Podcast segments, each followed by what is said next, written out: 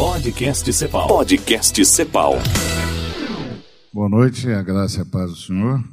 Sempre um privilégio estar na CEPAL, sempre um privilégio estar com os irmãos e irmãs.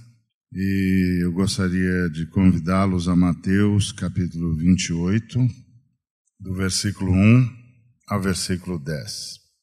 No findar do sábado, ao entrar no primeiro dia da semana, Maria Madalena e a outra Maria foram ver o sepulcro. E eis que houve um grande terremoto, porque um anjo do Senhor desceu do céu, chegou-se, removeu a pedra e assentou-se sobre ela. O seu aspecto era como um relâmpago, a sua veste alva como a neve. E os guardas tremeram espavoridos e ficaram como se estivessem mortos. Mas o anjo, dirigindo-se às mulheres, disse: Não temais, porque sei que buscais Jesus que foi crucificado. Ele não está aqui. Ressuscitou, como tinha dito. Vinde ver onde ele jazia. E depois, depressa, e dizei aos seus discípulos que ele ressuscitou dos mortos, e vai adiante de vós para a Galiléia. Ali o vereis. É como vos digo. E retirando-se elas apressadamente do sepulcro, tomadas de medo e grande alegria, correram a anunciá-lo aos discípulos. E eis que Jesus veio ao encontro delas e disse: Salve! E elas, aproximando-se, abraçaram-lhe os pés e o adoraram. Então Jesus lhes disse: Não temais. Ide avisar a meus irmãos que se dirijam a Galiléia, e lá me verão. Uh, bom, eu não combinei nem com Jaziel, nem com a garotada do JV na estrada, mas vou falar sobre ressurreição. Acho que tem a ver com o fato da gente ser da mesma missão, né? É, dá certo. Aleluia. O Senhor ressuscitou. A ressurreição, como disse alguém, é um dos uh, momentos mais profundos da fé cristã. É profundo não só porque ele é inusitado, mas porque ele inaugura uma nova fase na história do universo. Até essa data, todo o universo viveu, existiu sob a sombra da cruz, sob a sombra da morte, sob a realidade da morte. Mas, no domingo, primeiro dia da semana depois da crucificação, Jesus ressuscitou. Jesus venceu a morte. Jesus ressuscitou, como havia dito. A fala do anjo é perfeita. Não temais, porque sei que buscais Jesus, que foi crucificado. Ele não está aqui. Ressuscitou como tinha dito. A ressurreição não é um acidente. A ressurreição é uma determinação e intervenção divinas. E é a inauguração de uma nova fase da história do universo. A partir da ressurreição, o universo respira sob a luz da vitória sobre a morte. Respira sob a luz da vida como diria alguém, a morte morreu porque Jesus ressuscitou. Jesus venceu a morte. E isso inaugura uma nova fase na vida do universo. A história da redenção está dividida em duas etapas. A primeira etapa pode ser chamada de o universo, a vida, a existência sob a sombra da cruz, sob a realidade da morte. A segunda etapa é a existência sob a luz da ressurreição, que é exatamente aonde estamos vivendo. E a igreja, a igreja é a primeira manifestação dessa nova realidade. A igreja é o resultado da mudança na história da redenção. A morte de Cristo cumpre um ciclo na história da redenção. A sua ressurreição inaugura um novo ciclo na história da redenção, que terminará com a sua volta triunfal e visível. Visível e triunfal. Esse texto nos ensina algumas coisas interessantes. As nossas irmãs foram buscar Jesus onde ele não estava. Foram buscá-lo onde ele não estava. As nossas irmãs foram buscar Jesus onde ele não estava porque elas não tinham crido na ressurreição, nem elas nem os discípulos. Essa talvez seja a primeira lição que temos de aprender para a vida, a vida da igreja. Não se pode buscar, seja lá o que for de Jesus, num lugar onde Jesus não está. E Jesus não está mais na morte. Jesus não está mais no desespero. Jesus não está mais na agonia. Jesus não está na dor. Jesus ressuscitou. Ele não está aqui. Temos que buscar Jesus sempre sob esse prisma. Ele não está aqui no sepulcro. Temos de buscá-lo sob esse prisma, o prisma da ressurreição, porque isso é fé. Fé é ver tudo sob o prisma da ressurreição. Certeza da redenção pela convicção da ressurreição. Certeza do que se espera pela convicção de fatos que não se veem. Certeza da redenção pela convicção da ressurreição. Temos que buscar Jesus sempre sob esse prisma o prisma da ressurreição, porque isso é fé. Fé é ver tudo sob o prisma da ressurreição. Então, essa é a primeira lição que se tira desse texto.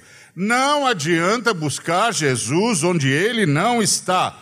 Ele não está mais no túmulo, ele não está mais na morte. Às vezes, experimentando a dor, a proximidade da morte, a angústia, a dificuldade, a enfermidade. Pedimos então a Jesus que venha para o lugar da nossa dor, que venha para o lugar da nossa angústia. Mas Jesus está sempre nos pedindo para ir ao lugar da ressurreição para sempre olharmos a vida sob uma nova perspectiva, para não permitirmos que os resquícios da morte empanem a glória da ressurreição. E isso é a lição que aprendemos com as nossas irmãs. É como se o anjo dissesse: Eu sei que buscais Jesus, que foi crucificado, que morreu, que adoeceu, que teve um infarto, que sentiu muita dor, que foi torturado e que baixou a sepultura. Ele não está aqui. Ressuscitou, como tinha dito. Então, às vezes, nós, porque ainda sentimos os resquícios da morte, pedimos ao Senhor que venha ao lugar da morte. Pedimos ao Senhor que venha ao lugar da dor. Pedimos ao Senhor que venha ao lugar da angústia. Pedimos ao Senhor que venha ao lugar da tortura. Mas o Senhor está sempre dizendo para irmos ao lugar da ressurreição. O anjo disse: E depois, depressa, e dizei aos seus discípulos que ele ressuscitou dos mortos e vai adiante de vós. Por exemplo, Paulo e Silas foram presos, foram torturados, marcados pela dor, muita dor. Foram colocados no calabouço, foram presos a um tronco.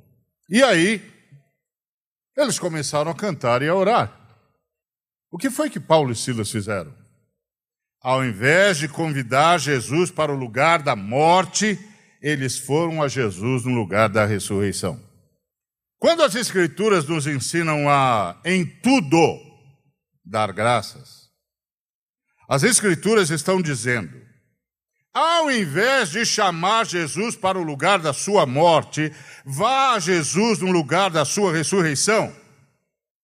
Acredite na ressurreição de Jesus. Acredite que a ressurreição de Jesus vai afetar a sua vida. É só uma questão de tempo. Acredite que os resquícios da morte não significam que Jesus ficou aprisionado no túmulo. Não vá buscar Jesus no túmulo, não vá buscar Jesus no sepulcro. Ele não está lá. É interessante a frase de Jesus: Salve! E elas, aproximando-se, abraçaram os seus pés e o adoraram. Então Jesus disse: Não tem mais, não tem mais. Estou ressurreto, não tenho mais medo, acabou o medo. E de avisar os meus irmãos que se dirijam a Galiléia, e lá me verão. Entrar nessa nova fase da história do universo é fazer uma escolha. É trocar o túmulo pela radiante luz da ressurreição. É trocar a dor pela confiança. É trocar o murmúrio pelo louvor. É trocar o medo pela fé para que possamos encontrar Jesus no lugar da ressurreição. Por quê? Porque ele foi adiante de nós, não temais. E de avisar aos meus irmãos que se dirijam a, a Galiléia e lá me verão. Então, nós temos de aprender a ir ao lugar onde podemos ver a Jesus. É um passo adiante na história. É uma retomada da vida. É uma retomada do significado da ressurreição de Jesus. A ressurreição de Jesus marca uma nova fase na história do universo. Até a morte de Jesus, o universo e toda a existência estava sob a sombra da cruz, sob a realidade da morte. Mas após a ressurreição de Jesus, a nossa perspectiva mudou porque a história do universo agora está marcada pela presença da vida. Jesus ressuscitou. Agora a existência está sob a luz da ressurreição. E isso, e é isso, inclusive, que promove a esperança. Por que homens e mulheres foram inspirados a resistir o mal? Por causa da luz da ressurreição. Por que homens e mulheres foram inspirados a buscar a libertação do próximo? Por causa da luz da ressurreição. Todas as vezes que alguém se levanta contra a maldade, contra o mau uso do poder, contra o poder maligno, contra o poder das trevas, não importa onde ele se manifeste, se levanta por causa da realidade da ressurreição. O aparente, aparente poder das trevas pode se manifestar de várias maneiras. Pode se manifestar politicamente, socialmente, não importa por onde ele se manifeste. Nosso adversário é sempre o mesmo. E ele foi derrotado pelo ungido, como demonstra a sua ressurreição. Com que força nos levantamos contra o poder das trevas? Com a certeza da ressurreição. Com a certeza de que a morte foi vencida com a certeza de que Jesus não está mais aqui no túmulo na morte, ele ressuscitou como havia dito. E nós precisamos ir onde nós o veremos. E nós o veremos na gratidão. Nós o veremos na fé. nós o veremos no amor ao próximo, nós o veremos na dedicação ao bem, nós o veremos na luta pela vida, nós o veremos na luta pela liberdade, nós o veremos na consciência da vitória do ungido Jesus, nas nossas orações de agradecimento, nos nossos louvores, na nossa certeza da ressurreição. Muitas vezes gostaríamos que Jesus viesse no lugar da nossa morte, para nos consolar na nossa mortalidade, na nossa dor, no nosso sofrimento, na nossa angústia. Mas nós não precisamos de um consolo que diga: Estou com você enquanto você inexoravelmente morre.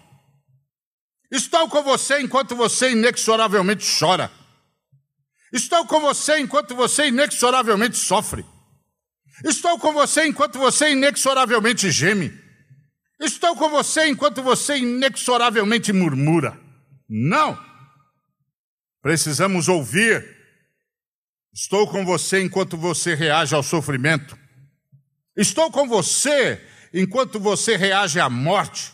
Estou com você enquanto você reage ao mal. Estou com você enquanto você reage à dor. Estou com você enquanto você decide que a morte, a dor, a angústia não darão a última palavra na sua vida. Nós temos de ir onde nós o podemos ver. E lá me verão. O que nos conduz a esse lugar é o louvor. O que nos conduz a esse lugar é a gratidão. O que nos conduz a esse lugar é a fé. A certeza da ressurreição de Jesus e da nossa ressurreição. O que nos conduz a esse lugar é a certeza de que a vitória de Cristo, a vitória do ungido, é a vitória da humanidade. De que a morte foi tragada pela vitória, como gritou Paulo. Onde está, a morte, o teu aguilhão? Tragada foi a morte pela vitória. É muito rica essa lição desse encontro das irmãs com, com o anjo e com Jesus. Jesus não estava mais lá, Jesus ressuscitou e nós ressuscitamos com ele. A realidade da nossa vida não está na angústia, a realidade da nossa vida não está no sofrimento, não está na dor, não está na enfermidade. A nossa realidade está na nossa fé, na nossa capacidade de continuar a louvar a Jesus e de crer na Sua ressurreição. Está na nossa capacidade de continuar dizendo a Jesus: Bendito o que vem em nome do Senhor. A nossa fé em que Jesus Cristo está olhando para nós e nos saudando Salve! Dirijam-se a Galiléia e lá me verão.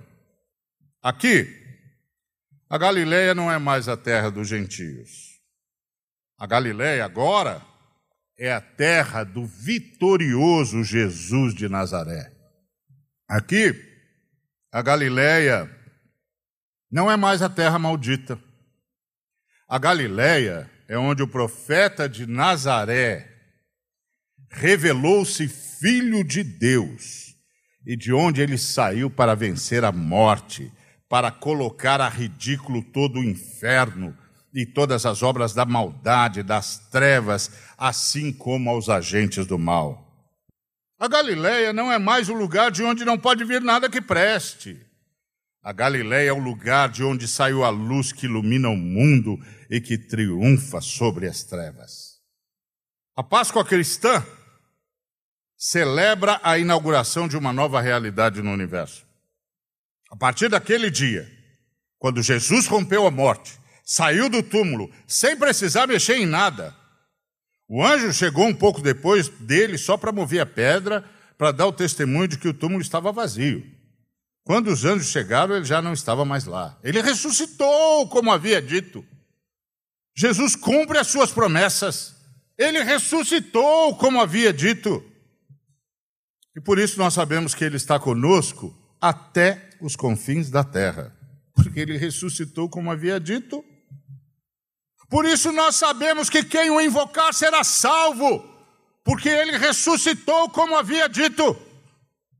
Por isso nós sabemos que ele nos deixa paz, porque ele ressuscitou como ele havia dito. Por isso nós sabemos que nós vamos ressuscitar, porque ele ressuscitou como havia dito. O que precisamos nessa nova fase do universo é ir buscar Jesus onde é possível vê-lo, e agora só é possível vê-lo na ressurreição. Ao invés de pedirmos a Jesus que venha até a nossa morte, nós precisamos começar a aprender a dizer a Jesus: leve-nos para a tua ressurreição. Ao invés de dizermos ao Senhor para vir para a nossa tristeza, nós precisamos pedir a Jesus que nos leve para a sua alegria. Salve, disse Jesus. Ao invés de pedir a Jesus que venha a nossa doença, nós temos de pedir a Jesus: leve-nos para a tua ressurreição. E esse é o clamor da fé, que é feito pela oração da fé, que é feito pelo louvor, que é feito a partir da certeza da ressurreição. Nós temos de ir onde é possível ver Jesus. E Jesus só pode ser visto na ressurreição, ele não está mais aqui no túmulo, ele não está mais na morte, nós também não podemos ficar aqui. Se ele não está mais na tortura, nós não podemos ficar aqui.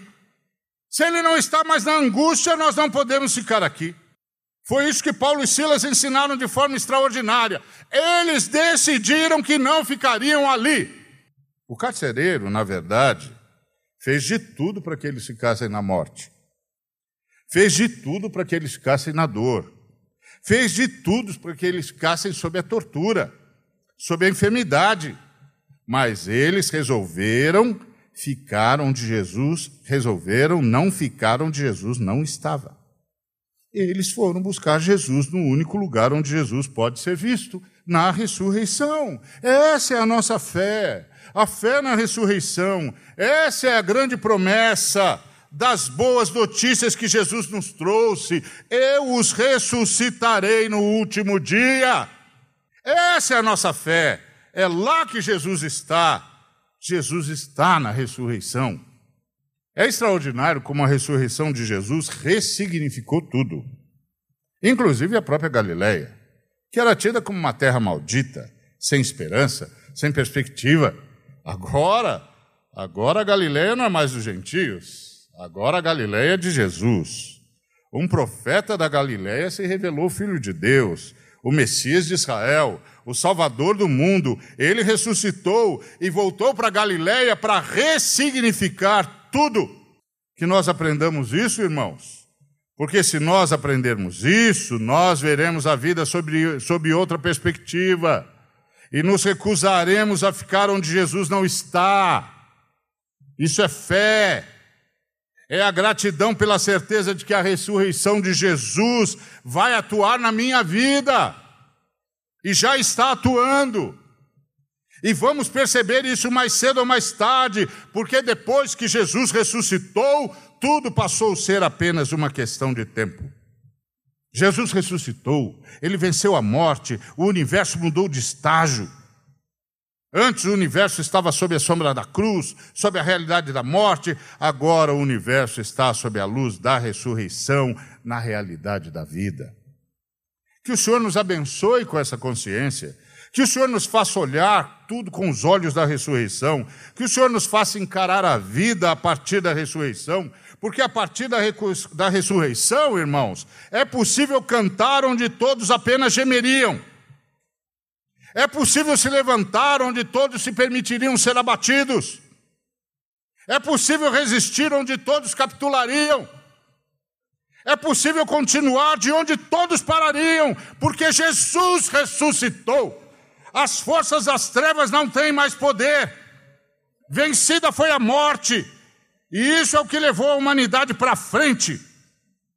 Ou seja, a consciência, ou mesmo só a intuição, de que o poder maligno estava destituído.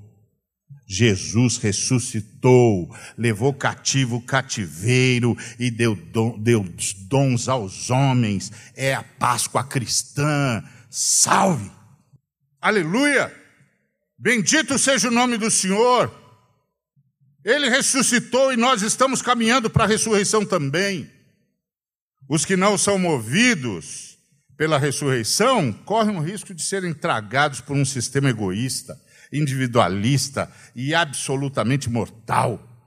E aí resta apenas a angústia, que é o lugar onde Jesus não está. Pela fé na ressurreição enfrentamos o mal em todas as suas manifestações e mudamos a face da sociedade. A ressurreição da, do Cristo é o triunfo da redenção na história. É a possibilidade de, desde já, provocar mudanças na história em favor da justiça. Jesus ressuscitou. A fé evangélica, irmãos, é a retomada na história do movimento oriundo do ungido, da ênfase na ressurreição como estilo de vida cristã. A fé evangélica é a retomada na história do movimento oriundo do ungido, da ênfase na ressurreição como estilo de vida cristã. A fé evangélica é revolucionária, pois, quando retomada, significou a libertação da pregação da mensagem da cruz e da ressurreição. A fé evangélica foi retomada pela reforma, dita protestante, um movimento de mais de século que culminou com a fixação por Lutero das 95 teses na porta da Catedral de Wittenberg, na Alemanha, em outubro de 1517. A retomada da fé evangélica, a fé ensinada pelos pais da igreja, levou o fiel de volta ao Santo dos Santos. Isto é, o fiel voltou a compreender que só há um mediador entre Deus e os homens: Jesus de Nazaré, o ungido de Deus, que com o seu sangue fez o novo e vivo caminho pelo qual entramos na presença do Eterno, pessoalmente, sem nenhuma outra mediação. A fé evangélica fez voltar a valer o ato de rasgar o véu do templo levado a efeito pelo Eterno, por ocasião da morte de Jesus de Nazaré, ungido, consumando o sacrifício conhecido e efetivo desde antes da fundação do mundo Ato este que liberou o Santo dos Santos para todos aqueles que, por crerem no ungido, foram feitos filhos de Deus. A fé evangélica é libertária, uma vez que, em seu primeiro movimento de retomada na história, pela recuperação do ensino da expiação pelo ungido, aboliu toda a mediação humana entre o eterno e o ser humano devolveu o perdão para a lógica da relação pessoal com Deus e com o próximo. Porque a ênfase é: Deus nos perdoou no ungido e, a partir do ungido, perdoamos incondicionalmente a todos. A fé evangélica desconstruiu toda a hierarquia religiosa. A fé evangélica pôs fim à religião organizada como representante da igreja.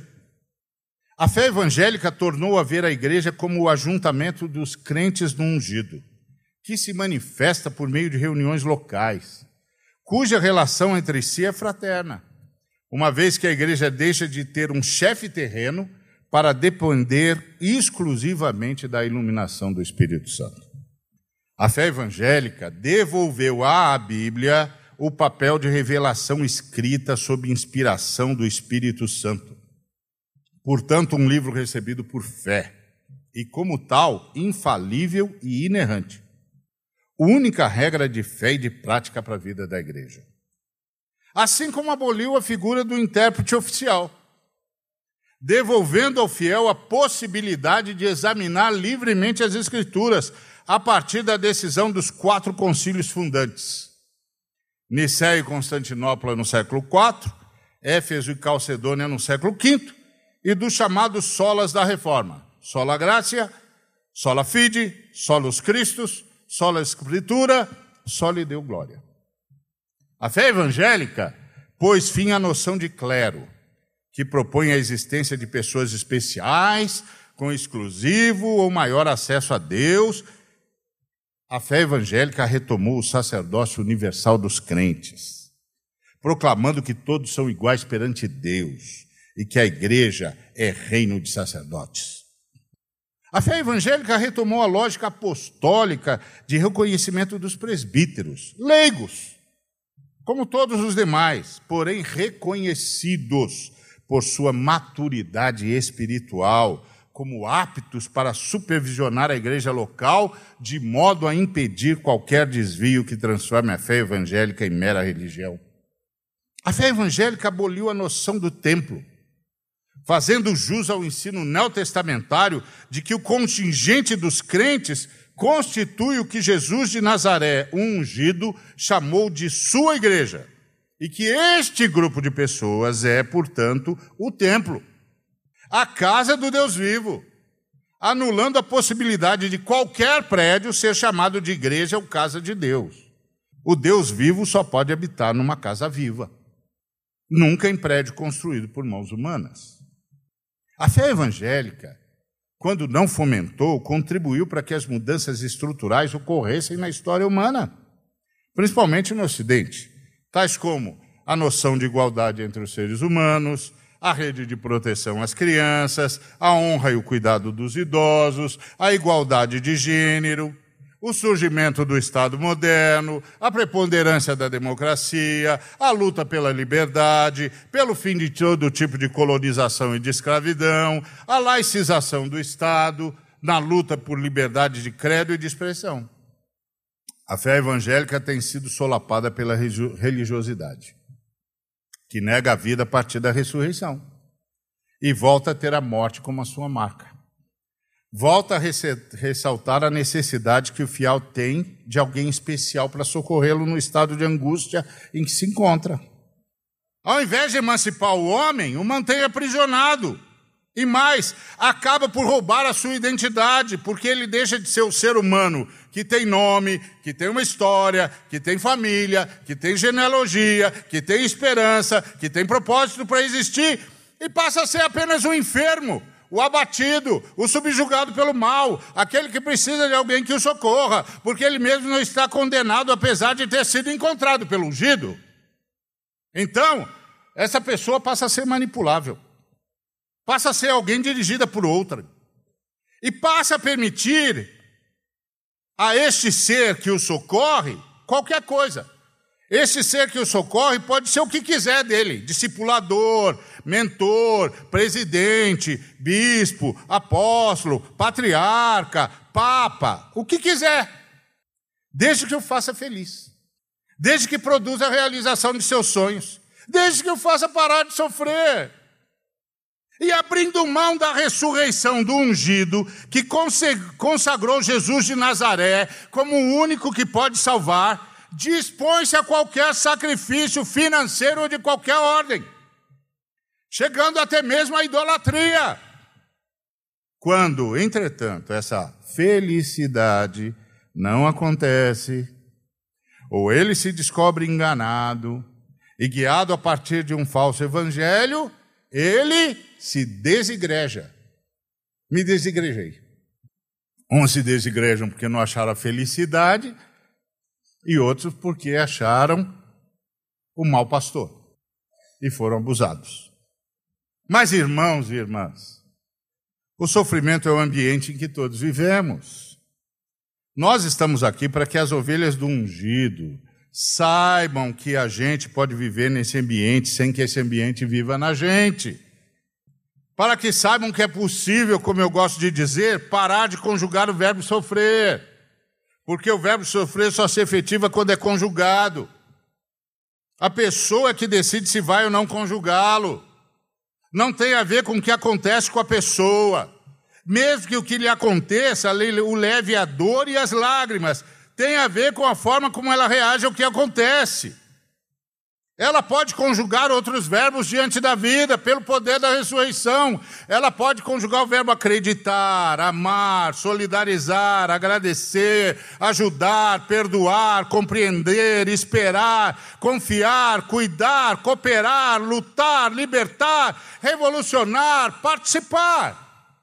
Impossível. O que é impossível aos homens é possível a Deus. Os que consideram Deus em tudo que fazem, Os que em tudo, em plena dependência, são submissos a Deus, Pai, Filho e Espírito Santo. Os que invocam a Jesus, o ungido, como seu Senhor e Salvador, e para viver em todos os sentidos, dependem confiantes do poder do Espírito Santo, conseguirão. Jesus viveu no ambiente do sofrimento, mas nunca permitiu que o ambiente vivesse nele. Gente como Jesus é gente como gente deve ser. A força do Espírito Santo será como a ovelha do ungido. Essa força levará, levará a ovelha para esse lugar onde o verbo sofrer não é conjugado, não importa o que aconteça. Então, irmãos, voltemos para a fé. Voltamos, voltemos para o que Jesus de Nazaré, o ungido, fez. E voltemos para fazer o ungido Jesus de Nazaré ficar feliz. Pois para isso estamos aqui, como presbíteros na igreja do ungido, para que o Senhor fique feliz com as suas ovelhas, para levar as ovelhas do ungido à vida a partir da ressurreição. Assim é a fé evangélica. Voltemos, irmãs e irmãos, à fé evangélica, à fé da ressurreição. E provavelmente veremos muitos desigrejados se reigrejarem.